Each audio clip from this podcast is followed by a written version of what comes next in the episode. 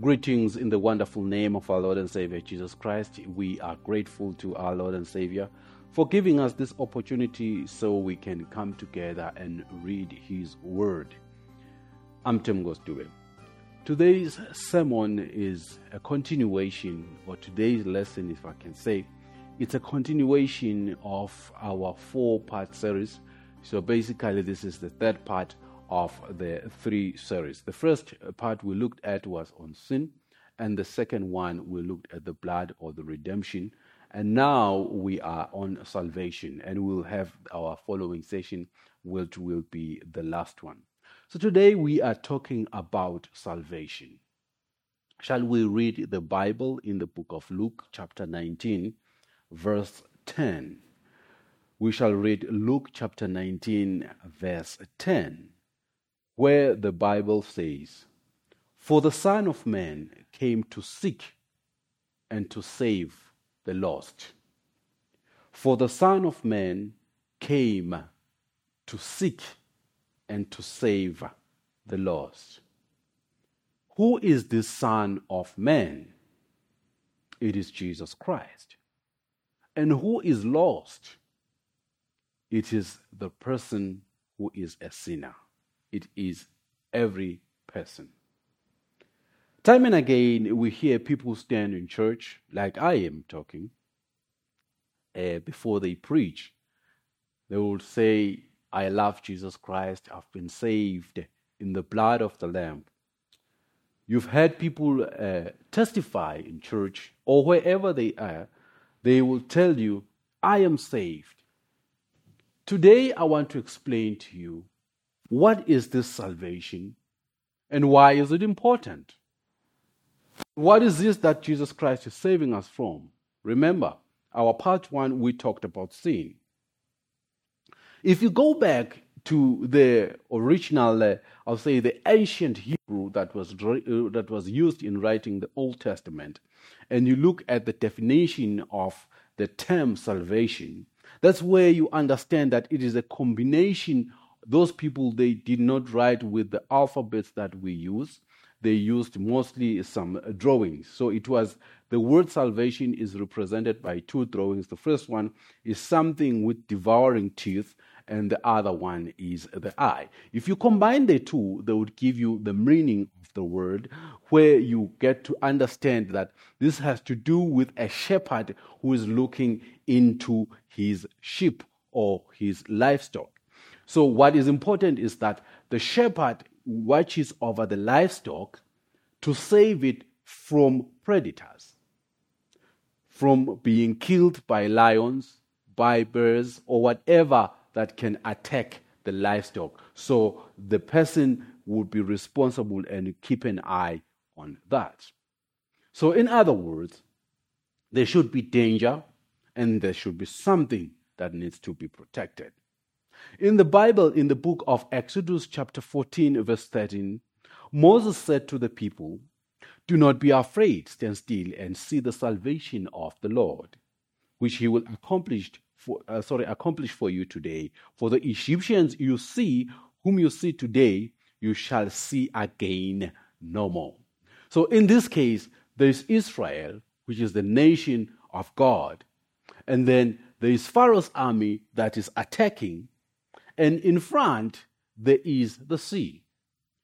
But my focus is that there is the army, Pharaoh's army, that is attacking. Now, God had to save Israel.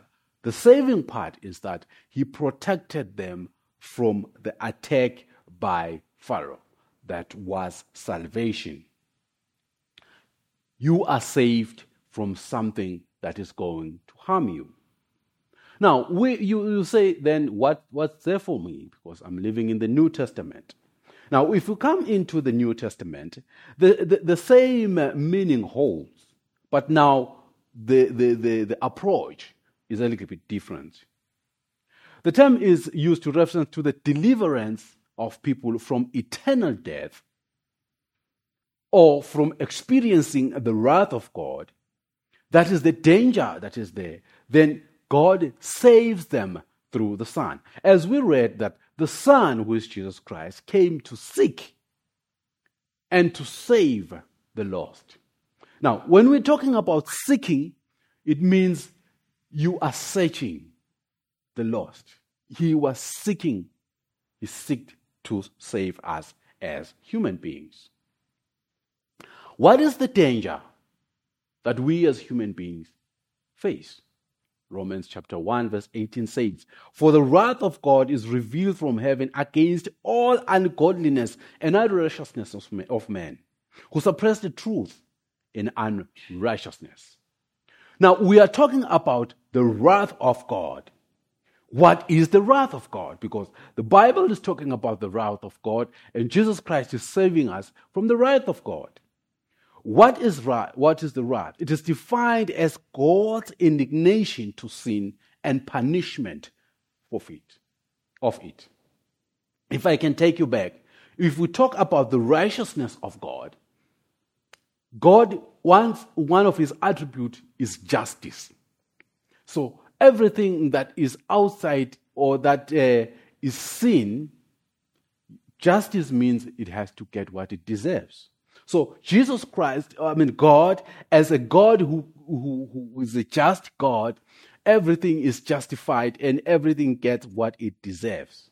So the wrath of God is revealed against any person that sins against God. If you commit sin, God punishes you not because he hates you, but it is his character that he is a just God. If we look at the wrath of God in the Old Testament, there are quite a number of instances. I'll just quote one, uh, one or two. The first uh, wrath of God, where it is revealed, it is revealed in the book of Genesis, chapter 19, where we read about Gomorrah and Sodom. We know very well that the people in Sodom practice homosexuality and other things that were against God. So God uh, had to destroy that city. It was the wrath of God. Verse 24 tells us that God rained brimstone and fire on Sodom and Gomorrah. He, bro- he, he, he rained brimstone. Some in the current language they call it sulfur. So if you look at sulfur, if you sulfur burns, although it doesn't burn like fuel, kind of like a petrol or what, but it burns, and the, the, the, the burning is very, very, very high in temperature. It's something like 160 to 190 degrees Celsius, and it, it burns. So it just burns everything. So the wrath of God was revealed through the uh, raining of the brimstone and fire that burned Gomorrah and Sodom. That is one instance of the wrath of God. Now, John chapter 3, verse 36 says, reveals that the wrath of God is now on anyone who sins. Anyone who is sinner, who is a sinner, I'm sorry, anyone who is a sinner, the wrath of God just hovers on top of that person the wrath of God is there. We're grateful for Jesus Christ that He is able, if you get saved, to remove the, the, the wrath of God. Romans 2, Romans 2, verse 6 to 8 says, God will repay each person's each person according to what they have done. To those who by pestilence in doing good seek glory, honor, immortality, he will give eternal life. But for those who are self seeking and who reject the truth and follow evil, there will be wrath and anger. There will be wrath and anger. God will punish those that are sinners, people who have not accepted the Lord Jesus Christ. That's why in our first part, we had to define what we meant by sin. Why are we referred to as sinners as human beings? What does it come to me if I'm just born a Swati person or whatever nationality you are? What does it come to you because you were not even there when Adam sinned? But we learn in the book of Romans that through one man sin entered the world. So there is the wrath of God to anyone who is a sinner. Even if we take the, the, the, the, sin of Adam out, out, which is the sin for every person, and talk about sin that you, you do as a human being, the little sins that you do, the lies and all those things which are against God, because sin, basically, if I can define it, is where you do something that is against God. That's why sometimes it's referred to as unrighteousness because you are supposed to do things that are right, which is righteousness, but you do something that is not right. You know very well you shouldn't lie, but you lie. You, should, you know very well you shouldn't fornicate, you fornicate. You know very well you shouldn't do this, and you do it. The Holy Spirit tells you, we call it in Siswati Nembeza, tells you, which is your, your, your inner man, tells me that what you're doing is wrong. That's why the Bible talks, one person will ask actually, what will happen to those who, people who died before they hear the gospel, more especially in us, in the African part? What is good is that the Bible says in the, in the, the days of ignorance, God overlooked. But we know that those people had the inner man that told them that what they were doing was right. It has always been known that killing is not something that is accepted and lies and all those things. So we are telling, God is telling us there is wrath and anger against everyone who does or who commits sin. So anybody who has accept, not accepted Jesus Christ, there is the wrath of God. Now, the wrath of God is revealed on this earth, as I've talked about Gomorrah and Sodom, but it is also revealed in the eternal or in eternity. Matthew 25, verse 41 says, Then he will say to those who are in this left, in his left side, Depart from me, you who are cast into eternal fire prepared for the devil and his angels. That's the eternal wrath of God where you experience it. That is where there is the eternal fire. I know there are teachings, and some people they actually now do not believe that there is hell. I believe the Bible, there is hell. Further, if you don't believe it, there is the devil and is the evil power. I always want like to give this example. If you don't believe in spirit in the evil spirits, if you pray for someone and the demons speak through this person, that's where you realize the spirituality. That there is a spirit world and there are evil spirits. They are real. Unfortunately, they know their destination. It is the eternal fire. They experience the wrath of God. They are experiencing the wrath of God because the fact that they are rejected and separated for God and they are waiting for their eternal, uh, uh, their, their time to burn in hell forever and the torture that is there. That is eternal wrath of God. That is experience. You experience it as a human being when you die. Immediately you're done, it's over. You can never be saved. So that's why we're talking about salvation that as long as you live, there's an opportunity for you to reconcile with God, which is through salvation in the Lord Jesus Christ. So the devil and his fallen angels sinned against God, and because of his justice, they are worthy of the wrath. Now, I want to talk about the love of God. As we discussed in the past uh, sermon in chapter 2, uh, uh, in the part of the series, there is the love of God.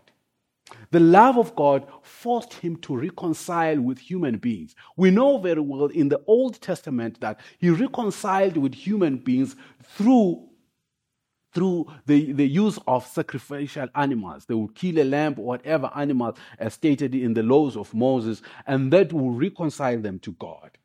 They will have their relationship with God restored. In other words, the Bible says in Hebrews chapter 4, verse 11, that the blood which is shed in the, was shed on the altar, uh, which was the blood of bulls and the blood of gold, or of course, I'm sorry, could not take away the sin of man. It could just cover it could not take away the sin of man. We know very well that the blood represented atonement. So you had there had to be the shedding of blood. So Jesus Christ had to come on earth and die for us as human beings, and His blood redeemed us, and His blood atoned for our sin, if I can use that term. It paid for the debt that we, we, we could not pay. That is what the Lord Jesus Christ did when he came on earth. And this was the love of. I want to explain what love is. The Bible talks about Jesus Christ as the gift.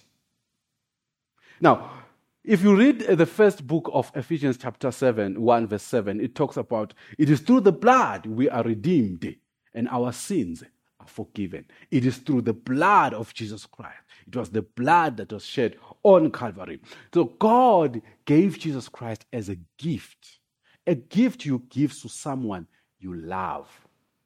And when you give that gift, it's because you expect that person to enjoy or to appreciate the gift that you're giving that person. And you cannot give a person, you cannot give a gift, I'm sorry, to someone who don't like. So God loved human beings that he decided to give a gift was Jesus Christ, as the book of John, chapter 3, verse 6 states that he loved the world, that he gave his only Son, that whoever believes in him will not perish, but have everlasting life. That is the Lord Jesus Christ who came on earth to die for our sins. So salvation comes only through the Son, Jesus Christ. It is not something that you can think about or something that is uh, actually not there. It is there you get saved and you reconcile with the Lord. Now, since the blood of Jesus Christ was shed many, many years ago, we are counting 2023 as I'm preaching now. We are saying that 2023, 2023 years since Jesus Christ left the earth. So it's something that over 2,000 years ago, since the blood of Jesus Christ was shed on Calvary. But we know this, that it, it is through one man that sin entered the world, and it's through one man that we live, who is the Lord Jesus Christ. So Jesus Christ came to save us from the wrath of God. Instead of us experiencing the wrath of God like the demons or the fallen angels and the devil experience and will experience, which is eternal separation from God, and those things that I explained in the book of Revelations, that what is happening in hell. If you accept Jesus Christ, you are saved from experiencing the wrath of God. You are saved from being lost to eternal death. Your life is restored to God's original position, which is the position where you have the fellowship with the Lord, God Almighty. Salvation is a gift, as I've said. Romans 8, verse 15 says, But the gift that's the word. But the gift is not like the trespass. For if the for if the many died by the trespass of one man, how much more did God's grace and the gift that came by the grace of one man, Jesus Christ, overflow to many? Through one man, Jesus Christ, we are saved. And this is the gift that God has for us as humanity. It is God who gave us the Lord Jesus Christ. So you shouldn't then bother about how am I going to be saved? Should I uh, do by this or all those kind of things that maybe we can say, maybe I should bring a white goat or bring whatever. No, forget about that thing. Jesus Christ died once and for all, and we have a relationship with the Lord Jesus Christ, with the Lord God Almighty. Now, but just before I, I, get into how we get into salvation, I want to explain that uh, salvation is coupled with repentance. That's why in the Bible we have John, John the Baptist, who was there. His mission was to preach about repentance. What is repentance? Repentance means that if I am facing this direction and I'm going to that direction, if I repent, I turn and go the other direction. In other words, you stop doing what you were doing, what was wrong. In other words, if you are a thief, repentance means you realize that, ah, what I'm doing is wrong, and you stop doing it and you do the right thing. A mistake is to, is, to, is to advise people or to preach to people to be saved without telling them about repentance because you have to realize the sins that you yeah, that you are doing. You realize that the lies you are doing is not a good thing. You have to realize that the sin, the sexual immorality that you engage in, no matter how much you justify it, if you realize that it is wrong, and you repent. It means if you were a homosexual, you stop. It means if you were maybe doing something that is maybe whatever is wrong, whatever you, you can tell, you stop. If you're a thief, you stop stealing. If you take things through the back door, you stop doing that and you do the right thing. That is repentance. So everyone who wants to be saved, you have to repent. You don't have to forego that. Second Corinthians chapter 7, verse 10 says, Godly sorrow, sorry, godly sorrow brings repentance that leads to salvation.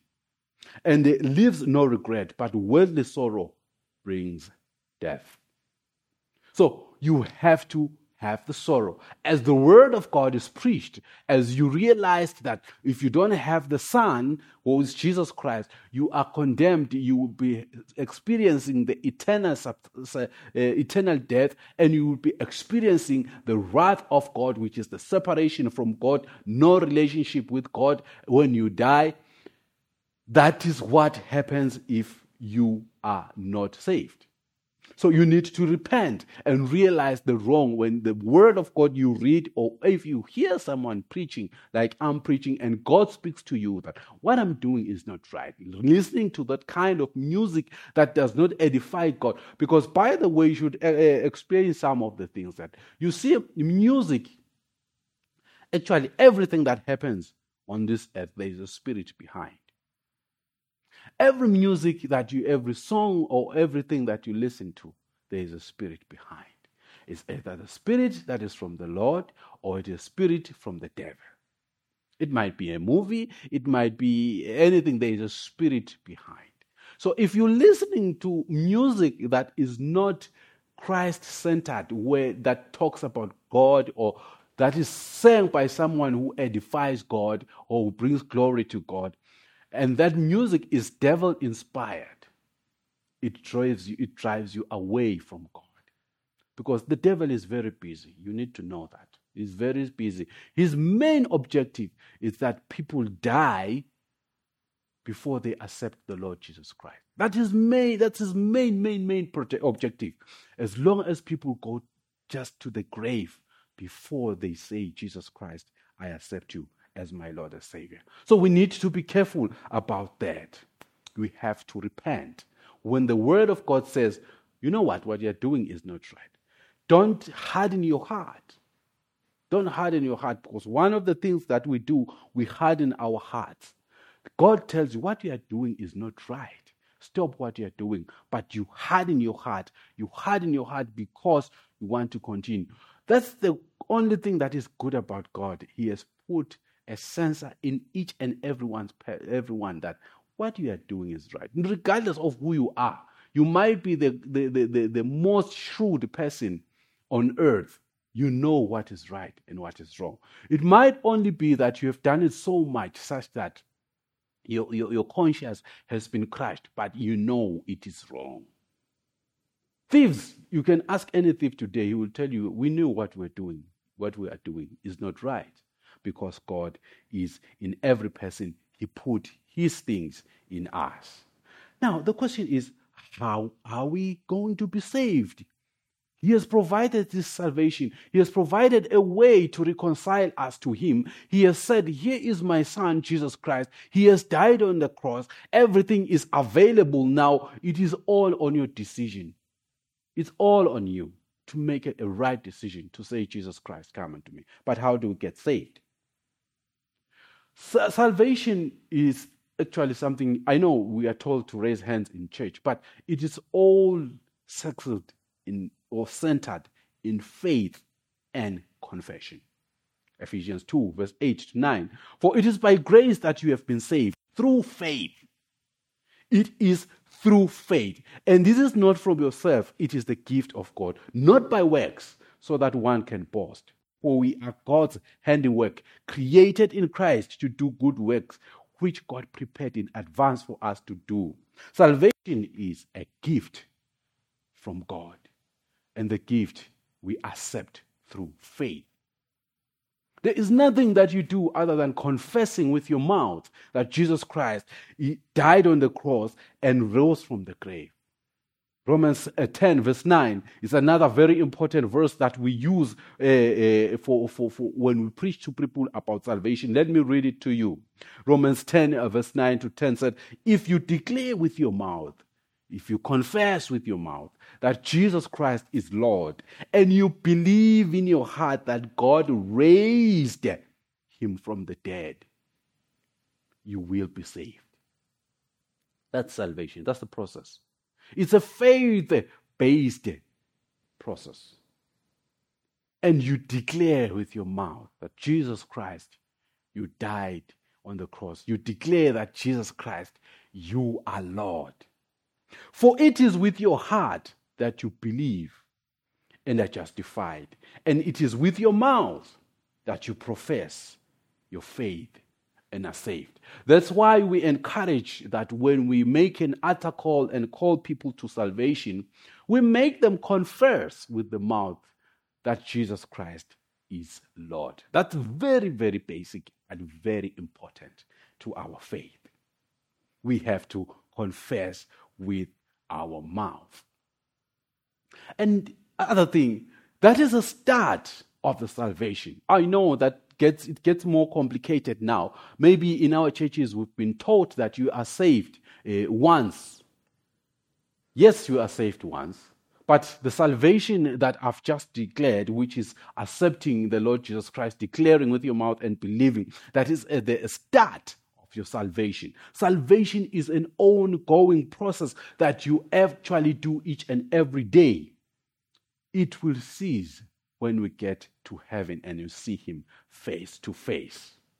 Luke chapter 11, verse 4, if you read the Lord's, prayer, the Lord's Prayer says, Forgive us our sins as we forgive those who sinned against us, or our debtors, to be precise. Forgive us our sins. That's a daily prayer for a Christian. He seeks forgiveness because our bodies are inclined to sin. So, as a daily way of life, God forgive me from this. Not only seeking forgiveness, you also repent. Some of these things God tells you what you are doing is right or what you did is right because God speaks. You actually even know when you said something that is wrong. God will tell you, no, this, you are not supposed to say this, and you correct it. So it is always important to listen to God. First John chapter 3 verse uh, 3 says, All who have this hope in him purify themselves just as he is pure. It's a daily thing to purify yourself in the faith. God, forgive me for my sins. God, make me holy. I've sinned against you. I've done what is unacceptable. And please forgive me. And then you restore the relationship with the Lord Jesus Christ. We restore the relationship, relationship, I'm sorry, with God. And when the, the, the relationship has been restored, you and you can no longer experience the wrath of God. That is why salvation is important. It restores your relationship with God. It restores your fellowship with God. It is it restores your human being, your your what God wants you to be. It is only through the blood that was shed on Calvary. I want to take this time and give you an opportunity to do what we've done, what we've talked about, accepting Jesus Christ. If you are here and you've been watching, or God has spoken to you in several ways that you need to accept Jesus Christ, and you want to commit your life to God, I want to give you this opportunity. Say this prayer after me Father God, I confess the sins I've done. I repent of them. I declare that you are Lord. You died and rose again. You came on earth in the flesh and you rose again after you've died. Please forgive me from every sin and make me holy. I accept you and make you Lord of my life. In the name of Jesus Christ. Amen. If you prayed that prayer with faith, you are saved. You can write to us or call us. We are more than happy, we'll be more than happy to help you and assist you in your walk with Christ. in your first uh, steps and to grow in Him, and you have eternal life. As I speak, if you've done that prayer and you did, if you did it, you accepted the Lord Jesus Christ, you will never experience the wrath of God. God has restored you, and now you are His son and His heir. May the Lord bless you. Hope to meet you next week as we talk about the last part, which is the fellowship with God.